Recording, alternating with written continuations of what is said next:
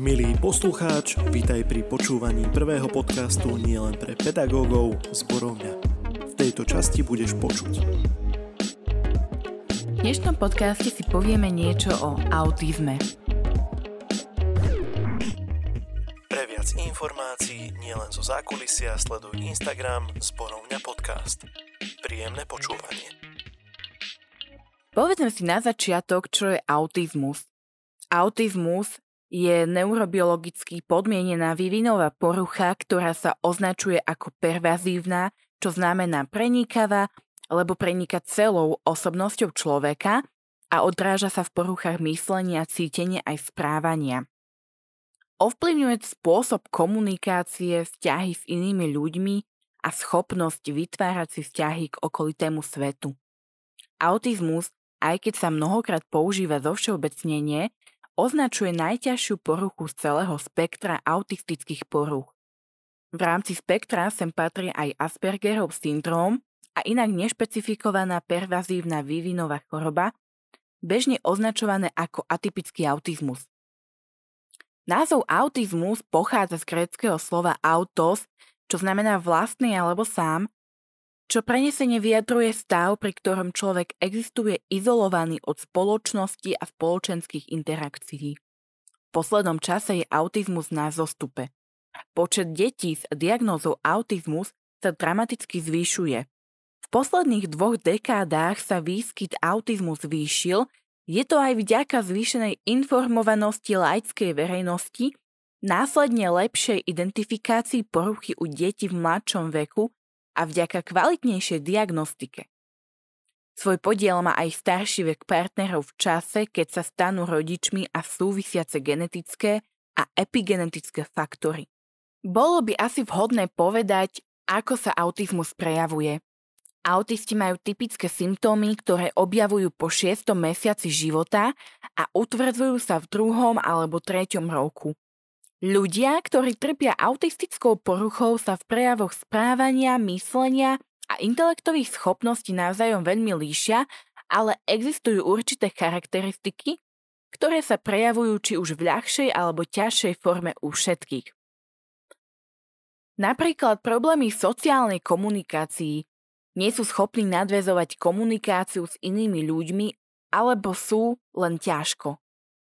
Tiež je charakteristikou problém sociálnej interakcii, kedy nechápu sociálne pravidlá, napríklad v dodržiavaní odstupu od iných ľudí. Problémy sociálnej predstavivosti a empatii u nich vieme tiež nájsť. Nechápu myšlienky, pocity a konanie iných ľudí. Ako posledné by som spomenula repetitívne správanie, úzke vymedzenie činností, ktoré neustále dokola opakujú či nemennosť určitých rituálov a stereotypného správania za určitých okolností, ktoré môžu byť aj seba poškodzujúce, napríklad búchanie si rukou o hlavu pri bezradnosti či v stresovej situácii. Zaujala ťa téma a chceš zistiť viac? Sleduj Instagram alebo Facebook Sporovňa podcast. Nezabudni Instagram sporovňa potržník podcast. Ľudia s autizmom majú často iné pridružené stavy, ako je napríklad senzorická precitlivenosť, epilepsia či duševné problémy. No a s akými chorobami sa často spája? Asi 10 až 15% ľudí s autistickou poruchou má chromozomovú abnormalitu alebo iné geneticky identifikovateľné ochorenie. Takisto mentálna retardácia je tiež častou chorobou v kombinácii s autizmom. 25 až 70% ľudí s detským autizmom má mentálny deficit. V rámci celého autistického spektra porúch má väčšina jedincov normálnu inteligenciu. Tiež je tu aj úzkostná porucha, čo je častou komorbiditou u detí s poruchou v rámci spektra autistických porúch. Často je sociálna fóbia, ktorá sa však ťažko odlíši od primárnych symptómov. Ako poslednú by som spomenula epilepsiu, ktorá je tiež prítomná. 5 až 38% autistických detí trpí epileptickými záchvatmi. Autistickí ľudia majú aj silné stránky. Ľudia s touto poruchou bez intelektového deficitu majú viac alebo menej vyvinuté určité silné stránky, tie potrebujú však štrukturované a dobre organizované prostredie. Medzi silné stránky patrí napríklad to, že vedia dobre rozlišovať detaily, sú veľmi precízni a dôslední. Takisto majú excelentnú pamäť na čísla a fakty No a napríklad majú ešte aj vysokú mieru kreativity a umelecký talent. Aj pre tieto silné stránky sa niekedy autizmus nepovažuje za chorobu, ale za neurologickú odlišnosť. Správnym prístupom už od ranného detstva sa však dá dosiahnuť celkové zlepšenie kvality života. Ako autizmus vplýva na okolie? No autizmom netrpí len samotný pacient, teda autistické dieťa, ale aj jeho celá rodina. Rodinné problémy ovplyvňujú vývin dieťaťa s autizmom a naopak, dieťa má veľký vplyv na fungovanie rodiny. Prijať chorobu dieťaťa a vyrovnať sa s ňou je pre rodičov veľmi náročné aj preto, že ich vzájomný vzťah je pre dieťa aj ďalšie deti v rodine kľúčový.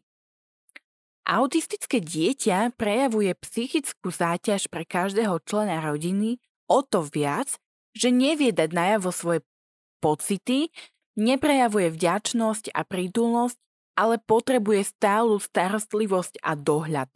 Vďaka výskumným snaženiam vedcov z rôznych odborov sa poznatky o autizme v posledných rokoch významne prehlbili. Prejavy autizmu odráža poruchu vývinu mozgu, Modernými vyšetrovacími metódami sa v poslednom čase potvrdili zmeny vo veľkosti a v štruktúre mozgových oblastí a s tým súvisiace zmeny vo fungovaní mozgu ľudí s autistickou poruchou. Porucha vývinu sa zistila v oblastiach, ktoré súvisia s chápaním a prejavmi emócií. Okrem štruktúrovaných zmien sa zistili aj zmeny v koncentrácii a pôsobení chemických látok v mozgu, ktoré pôsobia ako prenášače informácií medzi nervovými bunkami a neuromodulátormi. Dnes už nie je pochyb o tom, že autizmus má biologické príčiny. Vedecké dôkazy podporujú genetické príčiny, aj keď dedičnosť nie je 100%.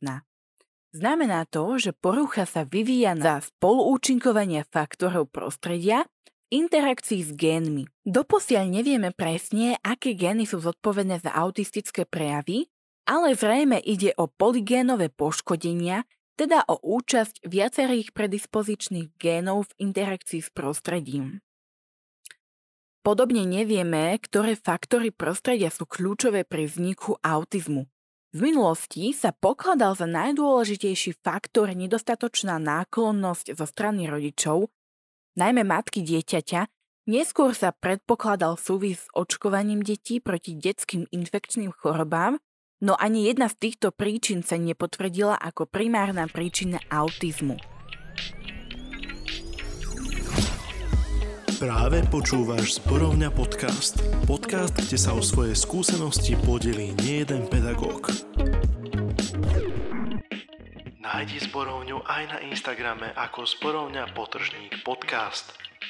Stanovenie diagnózy patrí do rúk detského psychiatra alebo klinického psychológa ku ktorému je dieťa vo väčšine prípadov odoslané z pediatrickej alebo neurologickej ambulancie.